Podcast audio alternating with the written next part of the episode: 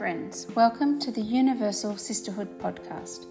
We're hoping to create a place where women can delve deeper, lift their gaze higher, live freer, laugh louder, smile brighter, and be the authentic woman she was designed to be. Every human heart has been created to be known, loved, and understood.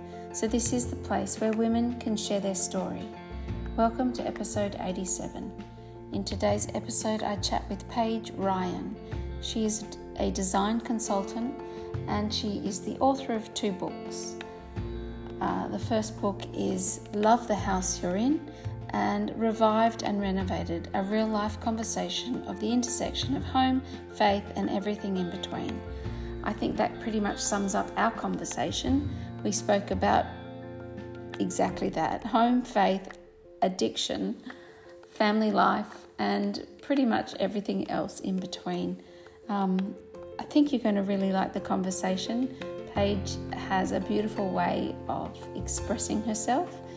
Um, there, there is a little um, audio problem, so please bear with it because the content is really good, even though sometimes it is a little bit hard to hear Paige. Um, if you enjoyed this episode or it helped you, please consider sharing it with a friend. That way, women come to know that they are not alone in their struggles in life. Um, I hope this episode blesses you and have a really wonderful week. Bye. Today on the podcast, I have a wonderful guest who is on the other side of the world. It is morning for her and quite late for us over here in Australia, but I would love to welcome Paige Ryan to the podcast. Welcome, Paige. Jessica, thank you for having me. And yes, I don't want to say good morning. I'm going to say good evening to you. nice to see you. Uh, oh, well, uh, it may not be nice to see me, but thank you for being so kind. no. Um, before we dive into the conversation, Paige, I would love for you just to tell us a little bit about who you are and what your life looks like right now. Oh, that's that's a wonderful intro question.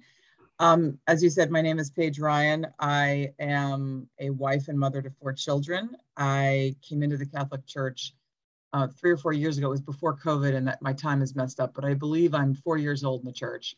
Um, and uh, I have been interested in and, and, and really obsessed with even all things home and design since I can remember. I have childhood stories of moving furniture and stuff. So I've been always been interested in, in sort of the physical space surrounding me. Um, I got my start, believe it or not, on HGTV in America, which is a, network of shows, home shows. And so I worked on that show for five years and up until I had my first son. And um, along and on, on, a parallel path, I've also been in addiction recovery for about 25 years. So the, the idea of you know, being exposed to, design on, on television and the media side, and my recovery, and then my journey in Catholicism. Um, I was really discerning that as I wrote a book in response to being on HGTV. It's all culminated so that today I think of my work and my purpose here is to encourage women, encourage women in their home, really with their faith as their guide. I think there's so many other guides we can have. I've certainly used many different guides, different magazines, different famous designers, different uh, d- design sort of theories. But I think now that I've come into the church, I understand the church has a lot to say about the home and it's changed my whole perspective on how we can have a conversation and, and, and make a home. And it's just so much more multidimensional and um, fruitful than sort of the original sort of ideas about home that i came to. And i and also just even in being a person in recovery the home is is everything for me because that's where we do our greatest healing and our greatest revealing of ourselves mm-hmm. and god i think. Um, even sometimes greater than in so that's where I am. That's what my life, life looks like. Um, as I said, I'm, I'm a full time mom, but I'm also an author. I've written two books, and I'm also developing a course where we can integrate faith driven interior design, which sounds like a crazy statement right now, but I'm hoping to not it. I'm hoping it's very, it's very usable and um, Fantastic. Wow. So you're only new to the church. That's awesome. You're a four year old. I'm a four years old. Yes. Oh, yes. So and it's funny because oh, in recovery, we talk about like how old you are at your sobriety date. So I'm I'm about 25. in my in terms of just knowing God. And then he really revealed himself as beyond what, what I was finding in 12 step rooms. So I'm four. so can I ask, was it alcohol? Was it AA where you recovery? That's a great question. I am in multiple 12 step programs. My gateway program was actually food addiction. I had uh-huh. um, a combination of an eating disorder and alcoholic um, alcoholism in college, but was not ready to put down was not ready to put down alcohol first. My first program was Overeaters Anonymous here in the states, um, and then had to ultimately it's just been giving up. it's been a giving up. I had to give up um, sugar and all kinds of disordered eating. Then I gave up alcohol. I also had to surrender uh, relationship with money. I, there's a lot of things. So it's a stripping back, um, taking away vices and taking away coping mechanisms which are other than God. Um, mm-hmm. They don't call it a God-sized soul for nothing because I put a lot of stuff in here that is it only really can inhabit God uh, for healing. So, wow. so yeah. and so, so did that? See, my father is a recovering alcoholic, um, and he we moved seventeen times as a family. Oh okay. Yeah, so so he would buy the worst house on the best street. Um, so he gave up alcohol when my youngest sister was born. Oh no, he sorry, he became a Catholic when my youngest sister was born, but he gave up alcohol the day I was born. I was a sick baby. And um, he said, if there's one thing I can do for that child is not pick up another drink. Um, but I mean, I wasn't, maybe I was the catalyst, but there was, he was, you know, it was my mother actually, not me, but you know, that's the time frame. Um, but he dived I think you always have that addictive mentality, right? Am I wrong? And you you right. So he then uh, anything he does, he'll go and you know he he will knock. I remember as a kid, he'd be knocking down walls of the house before we'd even exchange the contracts. So um, he just has to be doing something all the time, and houses doing up houses was his thing and he was he is so good at it he still is very good at it but it became maybe another addiction would you agree with that? Or maybe i'm being too harsh on him? Or it was just the creative outlet that he needed? No i think there are a lot a lot of things we know now about about addicts and people who have com- a propensity for compulsion um, uh, and, and addictive behavior. And a lot of times there's there's restlessness. A lot of times there's um, there's a profound capacity for grace but there's also profound capacity for destructiveness or there's a profound capacity for something so i would think when i first got into recovery i also realized a lot about i came, came to know myself literally for the first time ever and i sort of knew i, I am a creative person i have I, I love to create and make things and i kind of knew that but i wasn't in touch with where that could go and I just became, I had become, I had be, early in my recovery, I, I, I spray painted anything inside. I, I, I, was refinishing stuff. I was picking stuff off of the, off the side of the road. I re, I just was like, I was going to paint this and I was going to wallpaper this. So I was sort of a project addict and it was a healthy place for me to put that energy. Mm. Um, I don't need to do that today. And I'm grateful for that. I still very much enjoy that. And I enjoy diving in. And I think one of the, one of the most important things in making home is confidence and like being like not so averse to risk. So I, both of those things um, that I think are gifts from God, but I don't need to take that out. And, you know, now I need more time with God and less doing of anything. Right, right. So there's more, more, more stillness and more just being with our Lord as opposed to sort of um, trying to, you know, run the hamster wheel in any direction. So that's a long answer to say. I, I agree. I think mm yeah, I mean, I think we have busy heads as addicts, as people, and not not just addicts, but people who have just sometimes a busy mind and sometimes doing really quiets that. Um, yeah. Yeah. Um, so now going right back, were you, did you find God in recovery, in addiction, in recovery programs? You know, like the twelve step programs. Is that where God was introduced into your life, or did you know of a God before that? no, that's where I met God. I didn't, I grew up in a very secular way. My parents are lovely people, um, but they don't, they, love me so much, but they weren't able to offer me a faith life because they don't really have one. I mean, I think they have a little bit more now, but at the time that was not a focus or a reality. And so I grew up in a very secular way, um, raised to be a superhuman in athletics and academics. And I went to, you know, prestigious college and played basketball. And I did exactly as I was told was the path, you know, mm-hmm. and, um, and so I just, am total self-reliance and total, we just couldn't believe like why why do I keep you know why do I have this sort of self-destructive like ultimately when things got hard for me uh, you know I would eat to the point where it, you know it was very painful or I just I just had like very little self-control in certain circumstances with alcohol I I couldn't have a couple drinks like somebody else I I, I blacked out mm. um, I I was very thirsty and very hungry and I I, I came to know that wasn't for food or alcohol. That was a hunger and a thirst that is still in me today but mm. could it was no match for booze or food. I mean, in some ways, like food and, and it's just there's no match for what I've got, the ache I've got, you know. Yeah. And um, so I'm learning that there's, you know, in, in the 12 step programs, it's the only requirement is that you believe there's something greater than you. Mm. There's something greater than you, which actually, as someone raised to be a superstar, that was a profound moment. That was my see that it just has to be greater than me. And I really felt like the Lord was very patient with me and willing to be unknown for many years. I mean, I was in those, those programs for 10 years before I considered that it was Jesus and it was our Lord in heaven. I, I just, and the Father, God the Father, I feel like there was, I couldn't really, I wasn't ready for that. I kind of grew up also with, in a secular culture where Christianity was kind of like looked down upon, like you're a Christian, but like don't talk about it or don't really be it. Yeah. Yeah. Let's not really be too into it. We're not, we don't want to be like church goer or like a Bible be. We don't, we don't want to be like that. Um, so and I and I and so I was very resistant and I, I hated the church. I hated anything I read in the news about it. And so it, the, the Lord was very patient with me. Um, but through many other sort of miraculous moments, he revealed himself. It was unmistakable to me that he was knocking on my door in so many ways. Um, and again, and it, it took 20 years because I was in recovery for then 20 years before I came to the church. Yeah. He's so patient. He is so patient.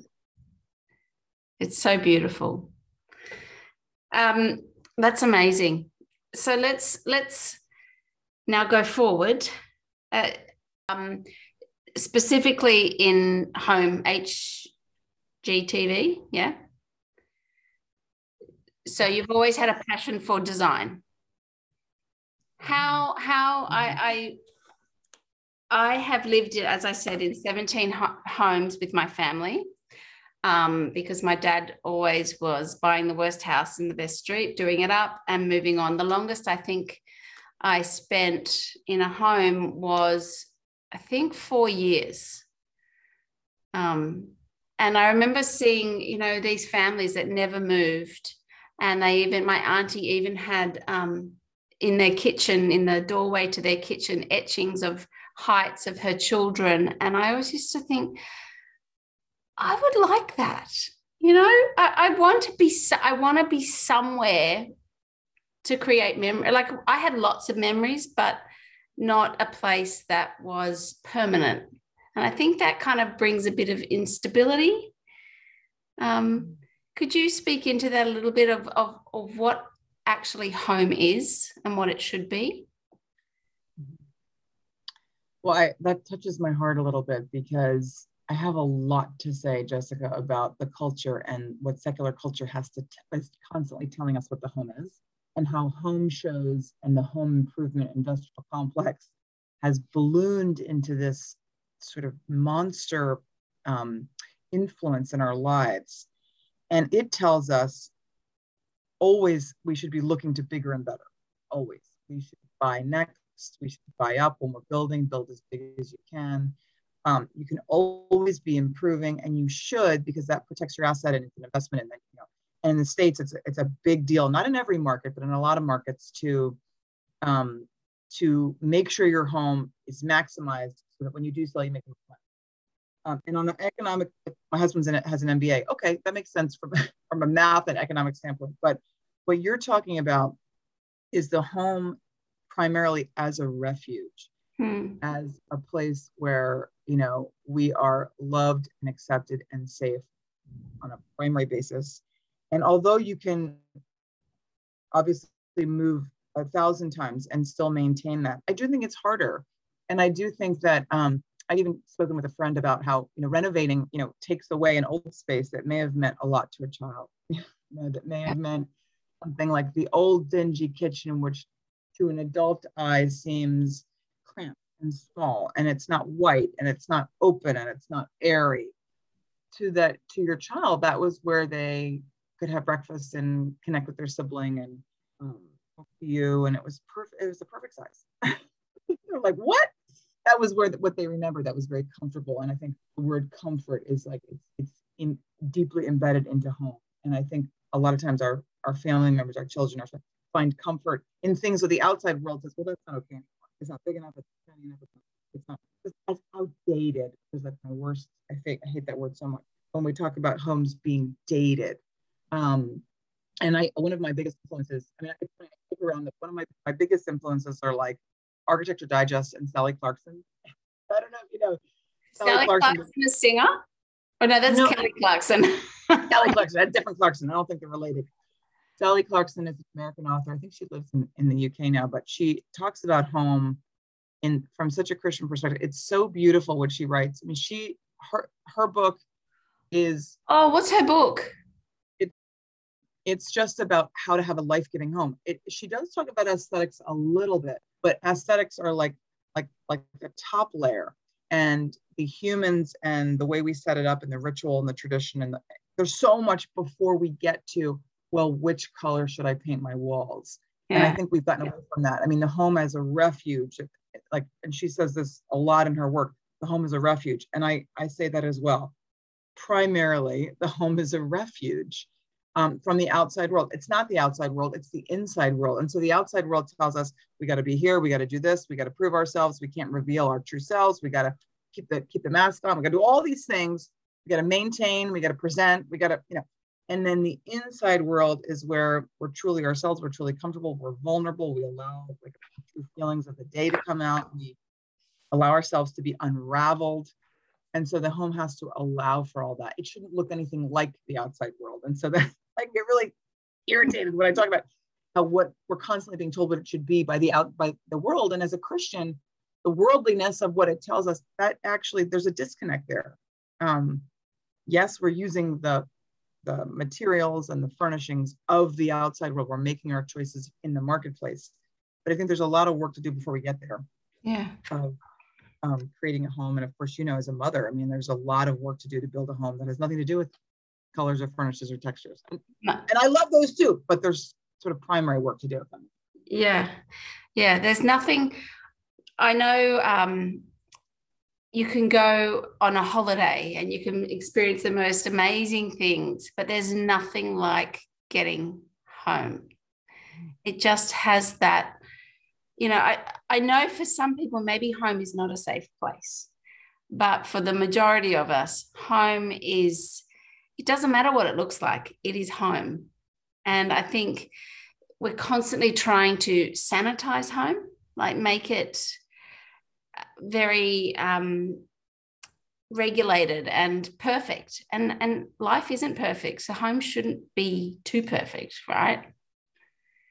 Oh yeah i, I right before we got on this morning um, or today i got a catalog which is very popular here in the states. I don't know if you guys have it. It's called serena and lily. No, i haven't heard it. It's it's it's very beautiful. It's the rooms are very white and very blank. And so it's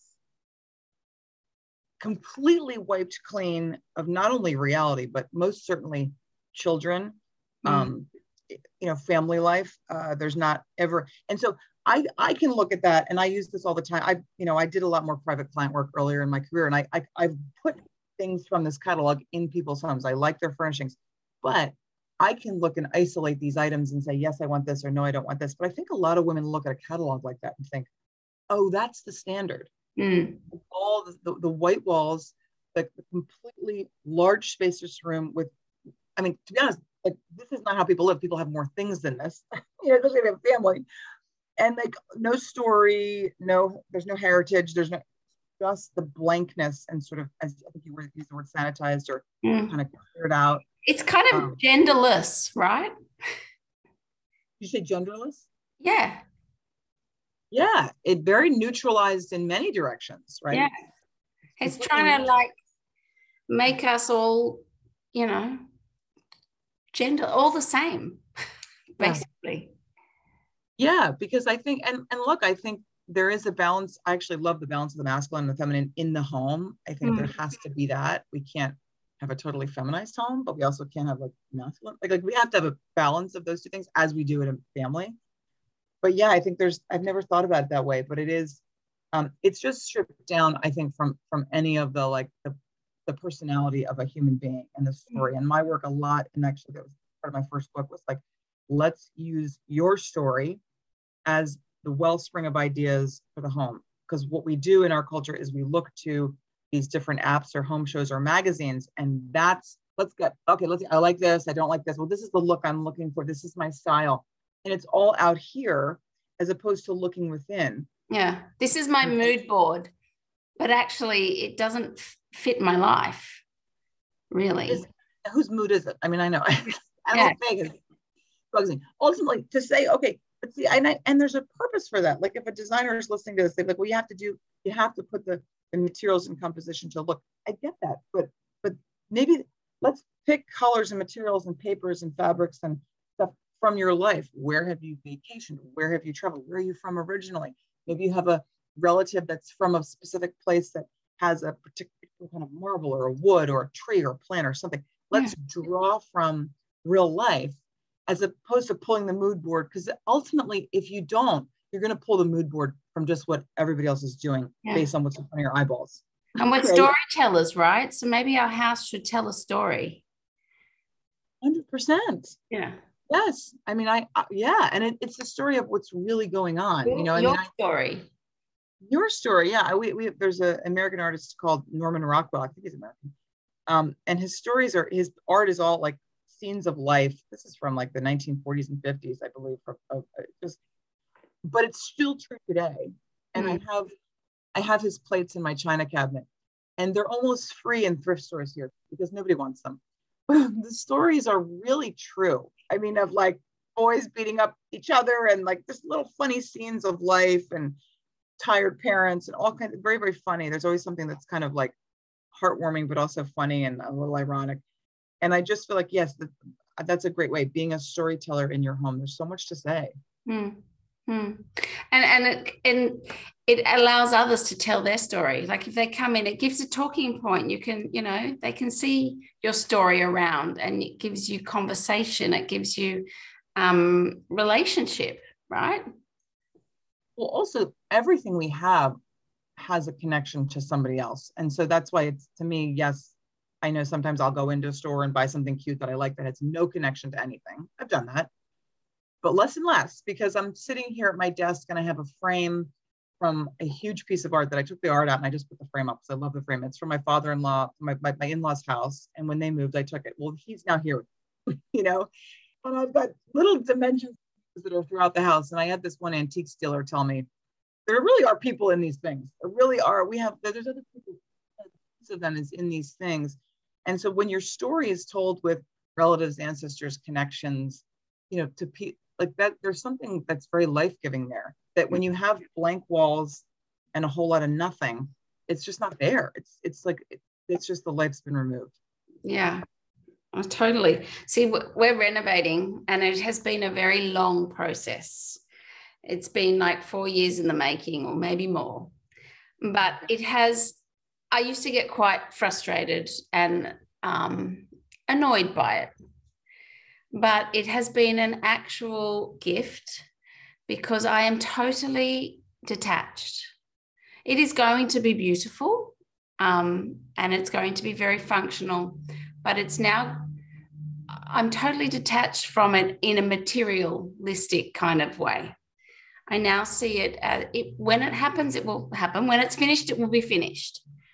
Um, but it is going to be a refuge, you know, for it's it's not going to be a show home. It will be lovely and very um, you know, it, it will be lovely, but I have, I'm not attached to it. I want it to be a place where I can bring others in, to welcome others, to um, to not showcase my home, but to make it a place of encounter. I think it's it's been. I remember sitting um, in our church because in COVID our churches were all locked. I don't know whether that happened in the states, but um, and I had a key to our church, and I used to go over every day. I still go over every day, but um, I remember sitting there just talking to Jesus about life and you know and I was quite anxious about this renovation. When is it going to, you know, why have I got this concrete slab that's been out the back of my house for three years and hasn't been touched? You know, just conversation. And I could hear somebody hitting, like it was a carpenter. And um, I knew it was, I'm, I'm building something greater than what you think, you know? And I realized this is bigger than me you know it's not about or it has nothing to do with making a, a, a big home. It's creating something that he wants and it's in his perfect timing. So just wait.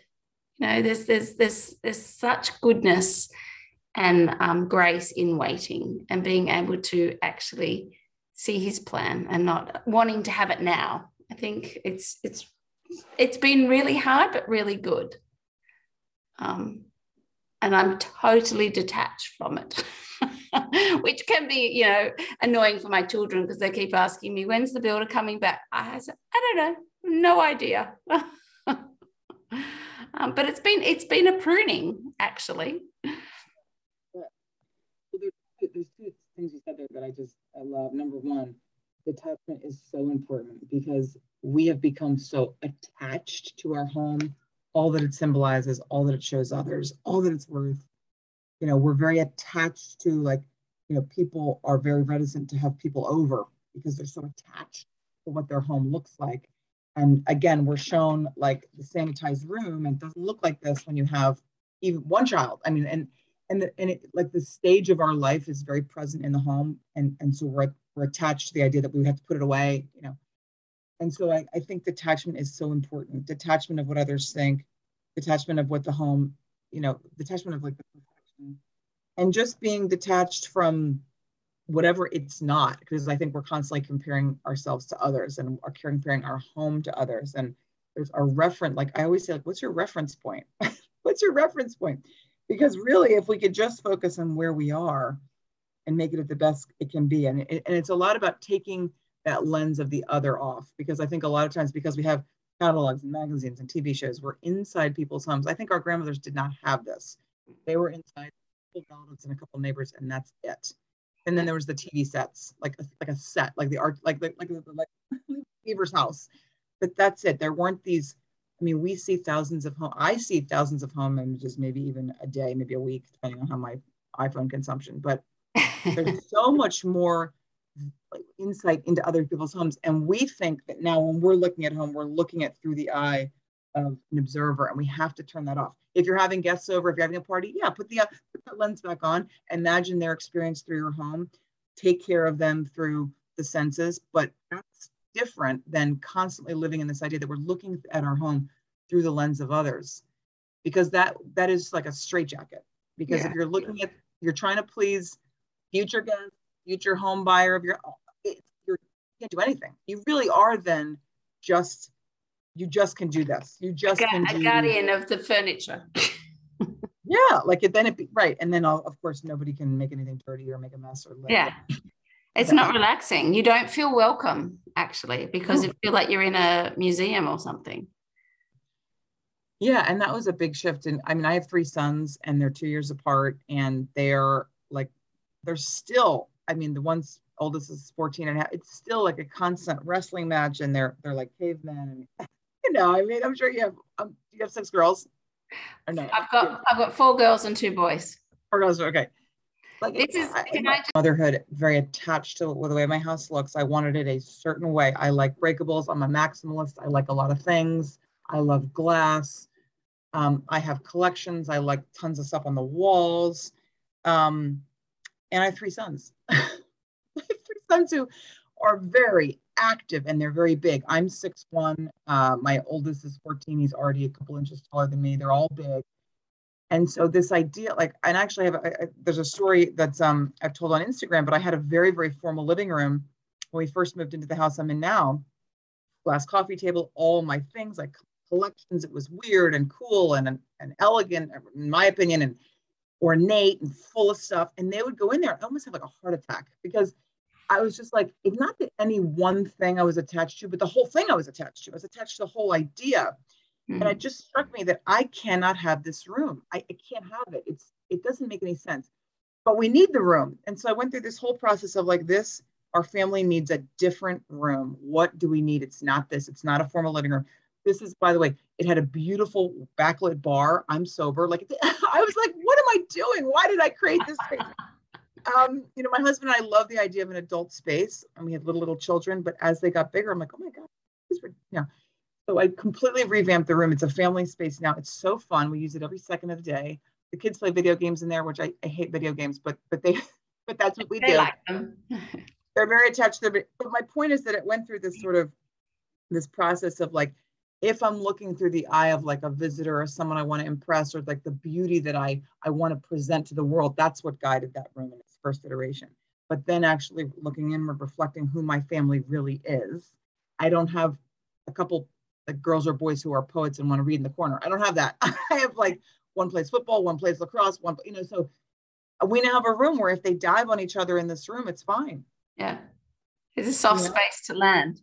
Then it's a giant sectional. We know there's no glass glass coffee table. There's, but it's also I made it to me. I, it's aesthetically interesting, and I there's art and there's colors and there's draperies. Like the other flip side is like, well, you have kids, just phone it in, like get a yard sale couch and just close the door and don't look at it. Well, that's not how I live either. I look at everything. Yeah. I like a nice home. I like a house to be to be aesthetically pleasing, but it I like it tidy too. but I've grown to not let it consume me. Yes. I've grown to be able to invite people in even if it's messy.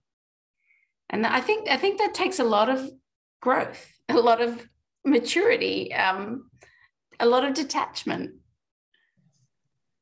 Well, also I've grown this idea of aesthetically pleasing is very, very broad for me. Hmm. Very, very it's very broad in my house and it's very broad in terms of what I see that is pleasing. It's not just this straight jacket of what I see in catalogs or on HGTV or on Instagram. It's very broad. And when you really study what design across the ages, but also like geographically across the globe, and then even in terms of age spans, like what a 20 year old is, which is 25. It's there's a lot in that camp. It's a big tent. And sometimes I think women think, well, it's just what I see here, and maybe Joanna Gaines is this big design star here, and she just does this. No, no, no, no, no. it may have, and when with children, it, it's going to look different than you yourself. If I wasn't a mother and I lived by myself, I absolutely would have that room I had. you know. Yeah. But I don't. But I don't, and I'm so happy I don't. Yeah. So, so can we talk about your how your faith now influences your idea of home? Sure. You, has that how has that evolved? How has it changed? What do you do? I saw something the other day. I don't know whether it was me just trawling through your page or it it was recent, but you um, put your Bible where you think it, but you know it belongs, and that is open in the center of your home. And I just thought, I am going to do that. Thank you, Paige. That is beautiful. I love it it certainly has been a long journey, and the Lord has been very patient with me because, as I shared, I think just yesterday, uh, there was a time when I thought the Bible Bible was either a total waste of time or perhaps bad for us. Like I, I had no, I, as like I said, I grew up not only with in a secular way, but with an antagonism towards the church and antagonism towards Christianity. He was very patient with me. And I slowly, I actually uh, co-authored a book with a woman named Victoria Durstock. We wrote a book called Revived and Renovated and it's about the the journey of the home, but also the journey on on us and how there really there's so many parallels between our journey with God and then our journey with like fixing up a room and redecorating or renovating. and she she is um, a Baptist woman. She was able to recall and recite verses like like yeah. that's so any, impressive for any circumstance at any moment. It was all over my head. I'm like, I have no idea what you're talking about. And so I was really interested. And so there's a podcast called the Bible in the Year podcast with which is a done by Catholic priests. And I did all, it took me 18 months. It was not a Bible in a year. It was a Bible in 18 months, but Bible in a year and a half. Bible in a year and a half. And I did it and it really changed my life. I mean, it really, I was already sort of beginning to feel like, you know, I just don't like standard interior design media. I don't like it. It's pushy, it's materialistic, it's elitist, it's mm. totally unhinged from like any kind of values or virtues. It's it's it's really like well, you know, very commercial, commercially driven, marketplace driven. Yeah, it's um, hedonistic. it is hedonistic. It yeah. is hedonistic. It is. I mean, I it's and it's it's it's very much. um I want to put my best face forward for the world for what? I mean, like, like what is the what? Like, what do you get from? from it's my, it's what they, it's where their value comes, where their worth comes from. Yeah. yeah. Mm. It is, and it's very hollow. And I, I've, I've been there. I mean, that that story yeah. I told you of the living room was very much about deeply wanting to get the grade from the outside world from my work, as opposed to the purpose of the work. And so the question was like about faith is really reconnecting me with the purpose and mission of the home Hmm. Also, this also connects to the purpose of mission and mission of my life, my vocation. I mean, I was raised to be probably like a superhuman investment banker. I was not raised to be a wife and mother. I was raised to try to choose to do the best you can in school to get the most high paying job. Hopefully, you'll meet some guy who has the same idea somewhere along the way. and yeah, kids are in there somewhere. I don't know. Just, they just come. But like, no, that it was very much like my vocation as a wife and mother was, was not present to I didn't even hear about it. Um, and again, I wasn't open to it. So I'm sure my mother said, listen, let, you know, she was a wonderful mother and, and my grandmother was wonderful, but I, I feel like the culture was just so present as directing me elsewhere. Mm. I, I really didn't hear any of that. Um, and so, I, you know, that's really understanding my vocation. My job is not just to make the house pretty, not just to make it up to date, not just to make it attractive for others, but actually to make it a place of learning, to make it a, a place of ministry, to make it a place of connection with my husband, um, to make it a, a, a, a, teaching place for children. And so it changes everything when you think about that. Mm-hmm. And I think I'm passionate about that. Let's look at it differently. Actually, it takes a lot of the pressure off. Yeah. Um, sort of something we see out there, but we're coming in for, as your mission and your purpose, and it's driven there. And yes, we need to be beautiful, absolutely. But it's beautiful in a different way. You're drawn to, to creating beauty a little bit differently when your objective is like to teach your children well, to connect with your spouse, to be ready for hospitality in a very Christian sense, right? So not hos- like I found a 1950s hospitality book at a hmm. thrift store, and it really was about the show. Yeah. It's like, we're going to open the curtain and you're going to dazzle your guests. Well, that's not, yeah. I have been there too. I have tried very hard to dazzle people. Yeah. that is not, you know, I know I'm not interested in that. I'm interested in like hosting someone and revealing who I am to them and seeing if that's what God wants. Yeah. Um, it's very Mad Men, isn't it? You know, the show Mad Men. Oh yeah. Yeah. It is very Mad Men. Yeah. yeah and and we're still doing it today really but but in a um, in a different way but still opening the curtain. I love that. Opening the curtaining curtain and dazzling your guests. Like it's you're putting on a performance. Uh, th- that that metaphor was throughout this entire entertainment book. It's, it was unbelievable about how it's about impressing the guests and what what to do and what not to do to present this unbelievable life. you know thing.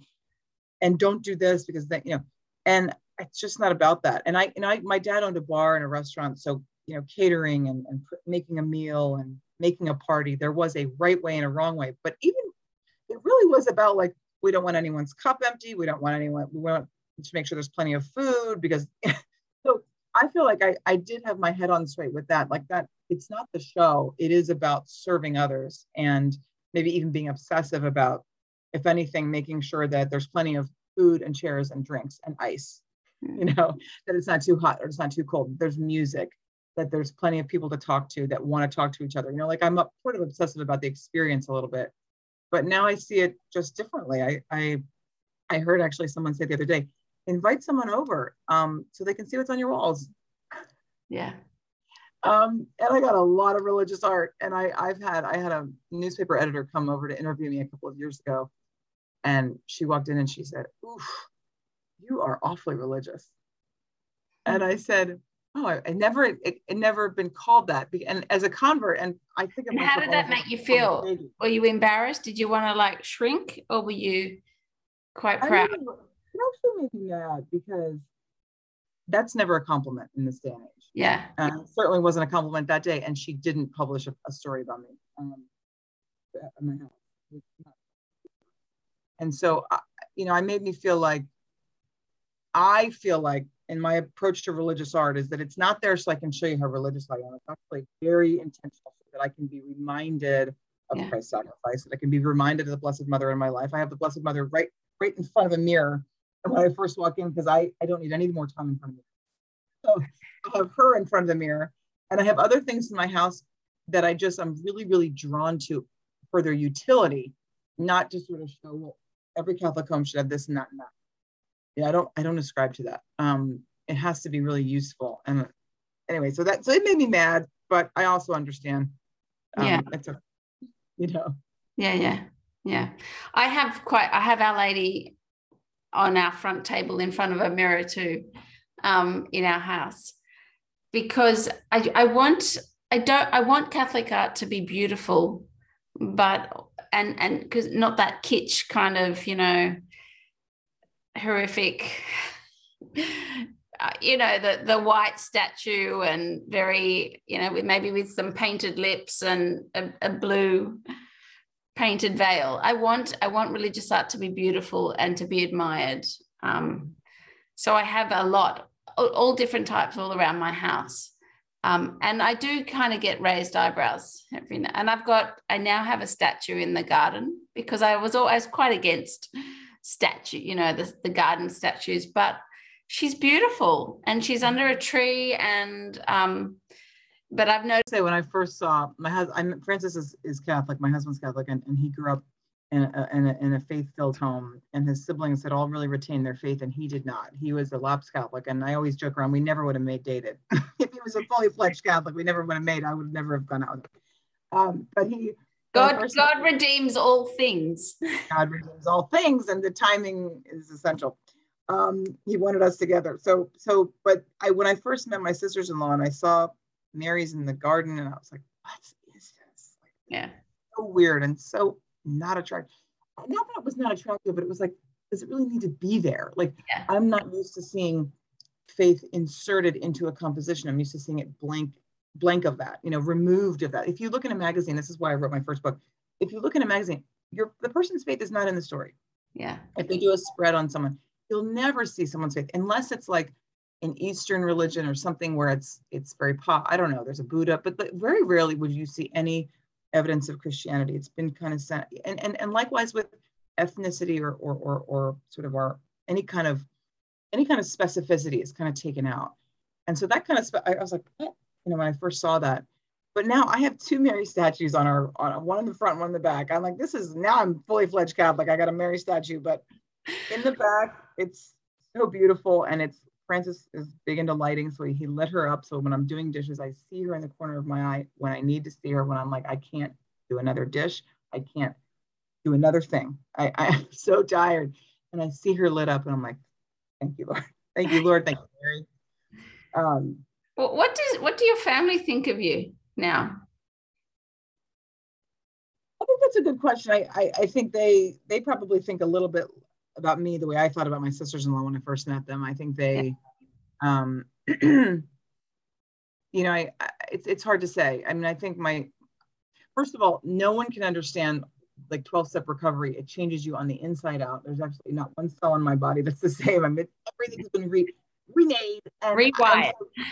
Wired and and and being led by that and being giving that tremendous gift. I mean, I don't exaggerate, Jessica, when I say that I would not be here. I wanted to die. I, I, I wanted to be either so soaked with alcohol or so full of food that I did I just wasn't here anymore. And that was the only thing that I could sort of rely on is that feeling of just and then of course the profound regret after that, which is why yeah. it's so self-destructive. But uh, the fact that I was pulled out of that and that I am married and I have four children, I have a career, I live in a home is miraculous. Yeah. And so the fact that I've been led into the church with that, that kind of has fueled me in and to an openness, um, an openness to all that Jesus has said, done, and taught. And so to me, I look like there's a profound openness. I don't have any kind of misgivings. Yeah. I, don't, I, don't, know if I believe that. I don't know if I, I agree. Well, no, no, I, I'm in. you know, like he saved my life. I'm in, and you know, I don't think my family's there yet, but I also know it's my job not to hide where I am. You know. Yeah. How beautiful. Um, can I? Well, welcome home. welcome home. Um, can I ask why? Why did you want to die? Why did you feel? What was driving your addiction? Can we go there?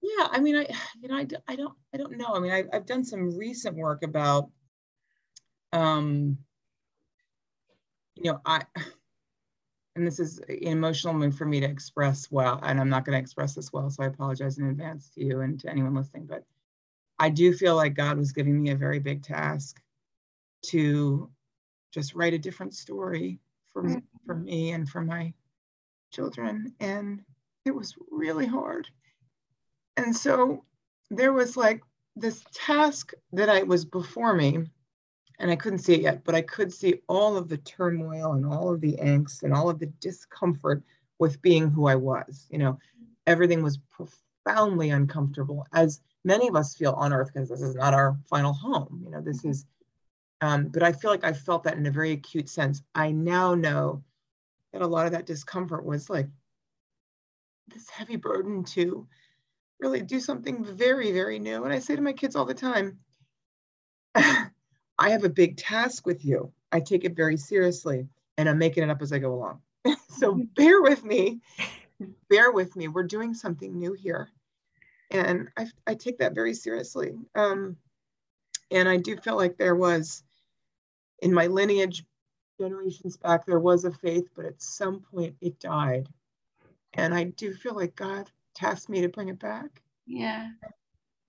So it, it does feel like I'm at that foundation in your backyard. Like, where are the builders? Where's it? where is it? It's but it's there's something there, but it's my job to put the walls up and put the windows in and make sure the plumbing works. And it's hard. And with my husband, with Francis yeah. and I. Um so he I is the master builder and he's doing something. He had to renovate, he had to knock it down but he didn't knock it down completely. You, you know, like they kind of leave up some structural wall. Yeah. And he's creating something so beautiful with you. So beautiful. It is so beautiful. Um, thank you for sharing that. Well, thanks for asking that. And I, as I heard myself talk, I, I almost am reminded that the Lord is the builder, I'm the worker. so sometimes I feel like this burden really make something new the truth is I have to be present to it. I can't fight it. I, I need to be open to it. Mm. I need to be open to his will. But that's it. I, I'm not the builder. I like to be the builder. Yeah. right. I like to be the yeah. one doing nothing. He is the master builder. He's, yes. he's you you're the canvas, you're the slab, you're the concrete slab. And you just have to your fear, you just have to let him build. We can't keep trying to construct because our walls crumble, they fall down and it's like just just let me build the mansion the castle. It's not going to be a cottage that we could you know we could only build the cottage. He wants to build something so much better and bigger in you for you. Um, and it's so it's it's so humbling so freeing to be that concrete slab just waiting for he, for the master builder to turn up and do his thing because he does it so much better and that actually that metaphor I learned in recovery too, because there are so many recovery tasks you have to do every day, and they seem tiny and stupid and menial and monotonous, and but they're like these teeny little bricks, and then the teeny little bricks form a bigger brick, and then many teeny, and then you have many bricks that form a wall. But like that's the only way to do it. You don't get the wall at once. Like mm-hmm. they, there's a pr- expression like AA is a million dollar program. You get it a nickel at a time. You know, and then I think the faith life is like I just don't think I think the home life is like that too. Like building a healthy family, building a, a, a faith a faith driven life. You know, a, a, Christian family. You're doing it one meal at a time, one sweep up at a time, one kiss goodnight at a time, mm. one you know, one struggle at a time, one, one awkward peanut butter sandwich at a time. right. One box lunch at a time. You know, all these things. It's like, and I think our culture tends to say, oh, outsource it, hmm. mail it in, whatever. But no, I mean, I, I just, I have to see the merit and the value in all these tasks. I may be capable of doing other things than a peanut butter sandwich, but that is cool to me right now. Hmm. And to that child, it's very important. My kids love peanut butter and chocolate chip sandwiches, actually. What? peanut butter and chocolate chips. Well, I, I have a very picky son, and I so I try to find the healthiest bread I can find, and then we put peanut butter, and then instead of jelly, we do chocolate chips, and he loves it. my son, my youngest son, has just discovered that Americans call jam. We call it jam, but you call it jelly, peanut butter and jelly sandwiches. Yes, yes. Yeah, and he's very fussy as well. So the last two days, he's been asking for peanut butter and jam sandwiches because that's what Americans eat. He's been eating his sandwiches. I'm not telling him about the chocolate chips because that does it is veering into dessert category, but I don't know. I'm sometimes like sugar is sugar, but but I, I don't know. He likes it and it's it's it works and it's like he needed one yesterday. So. Oh man, that that's a, that's another level. I heard a, a, friend of mine the other day because her husband was away for the weekend, and she said, "You know what I made for dinner? I went to the fishmonger. I bought a dozen oysters, a bottle of champagne. I went home and watched Pride and Prejudice in bed with oysters and champagne." oh, wow! I want to do that. You can't do that, but you can have you can have some. Fish. I have a version. I have a, I have a version of that. I have a version I could do. It wouldn't even be Pride and Prejudice. I know it would be I love my favorite movie. Um, what movie? We didn't hear. Can you step? Can you move on that side of the microphone every time you? Yeah, every time okay. you move the other side, it, it goes funny. What know, movie? I move all over the place when I talk. There's a French movie called Amelie. Ah, yes, chocolate. Is that the one with the? Ch- no, that chocolate. I think it's a different one, but it's got a similar vibe to it. But yeah. Amelie is um, it's just beautiful, and I would do that. And I'm great for a mocktail too. I just like something in a pretty glass. Um, yeah. Yeah. Hold on. Yeah. Well, uh, the chocolate chips is just another level. um, I just wanted to say um, thank you for sharing that because that was really beautiful. And he really is doing something amazing with your life. And nothing is in the economy of God, nothing is wasted. And the prayers of your mother in law and the sisters, um, they can see the fruit of their prayers and their labor. And there is there's a story that's being written in your family, you know, because there's a reason for everything. And he's making everything new and you know it you can feel it. I know you know it. Well i think that was a very insightful question like why did you eat the way you did or drank the way you did or why did you why, you, why were you self-destructive in so many ways? I think that's a question that many of us ask ourselves even if we're not in a program or maybe it's not so bad that we're you know needing help but why do we do these things? And i think i don't think we can linger too much in the why but just to have confidence that there is a reason. It's not just that we love food or love alcohol or, or lack self-control. It's not just that we're weak, but that there's a pain there. There's a there's a hunger there. There's something else there. And I know for me there was a deep and profound hunger for God that I actually I needed something to magnetize me toward God because I wasn't there. I wasn't looking for him. I didn't know about, you know, there was I needed some kind of pull. And in my story, it was my brokenness, hmm. you know, hmm. this deep, deep broken part um, that was actually what led me. So I, in some ways, I'm very grateful that I had that story because that is actually that was my magnet to God. I needed help. beautiful one. And did your husband follow you, or had he already? Has he come back to the faith? He has. I mean, believe it or not, like nobody believes this, but we really did have two very separate journeys. Um, he came back to the church through a men's retreat and then a men's group at our church. He really needs fellowship. I mean, this man really, he cannot just look at the back of heads and, in pews. Like he has to have fellowship. And so he found his own way back. And yeah, I think we our journeys encouraged each other. Hmm. But it's it felt like in our own way, if that makes sense.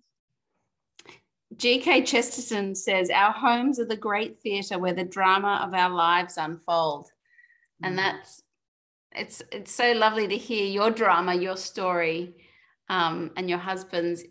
But we all have our own separate stories. Um, and that and I think that is why home is so sacred. It's well, it is, and it's it's I think the stories are all unique in particular, and a lot of times we maybe try to cover them up or try to like put them put them away, like get rid of it, like the vestiges of a of a hard part. I don't feel that way. Um, I actually, in some ways, in talking about that, I probably need a few more details of life, uh, my early life. But I have a piece of art that reminds me of myself at my hardest, lowest time. And I have it in my bedroom and I love it. I look at this girl's face and I'm like, my goodness, you know, first of all, thank you, Lord, that I'm not her right now because I could be. Um, but that also that that's that there's a lot of hope in her and a lot of pain. Um, so I think that's a story. That's a piece of the story. Like that's not like the highlight reel. That it's the low light reel, but it's still worth telling. It's totally worth telling because it it reveals something. It it allows you to um, remind you how far you've come, how is where grace has played a part in your life. Mm-hmm. Um, sure. And that is so humbling and it, it allows you that to be grateful, I think. I think gratitude is paramount. I mean, I even though I think the most painful things are the are the places where uh, the um, the story is most beautiful. Even though when you're going through them it, it doesn't feel beautiful. I remember commenting there was a there was an instagrammer a few years ago and she had they're from utah you know how they have those amazingly beautiful big families and they're all they all they're all blonde and they all look anyway they're how they were building this incredible home and it like it was stone home and it was huge it was stunning and it burnt down and she had a picture of it burning in flames. And I sent her a message and said that that is so beautiful. Um, because well, it, because I said there, there's such beauty in suffering, and she wrote back saying there is nothing beautiful about this picture. and I, I, I said, oh, I'm sorry, I, I didn't mean to offend you, but I just wanted you to know that that is heartbreaking. But it looked beautiful. Like the picture was actually beautiful with the colors and the night sky. And I wanted to convey that suffering is beautiful, but she didn't see it that way. And I can see she was hurting and her house had been burnt down. And of course, it didn't look beautiful. And I shouldn't have said it, but it looks, it, it was beautiful. It was such a beautiful picture. Um, and it just it was probably for me and not for her but it reminded me because i was going through quite a tough time when that was happening um, and i was suffering and it showed me that suffering is beautiful um, but she couldn't see it and i don't blame her i shouldn't but it was just it was just a really lovely thing for me to see how he showed me through her pain that beauty is the suffering is beautiful. Um, I don't know how we got onto that, but that's, a, that's a very Catholic. Um, well, it seems like it's a Catholic teaching, a Catholic idea that the way we see and experience and know suffering.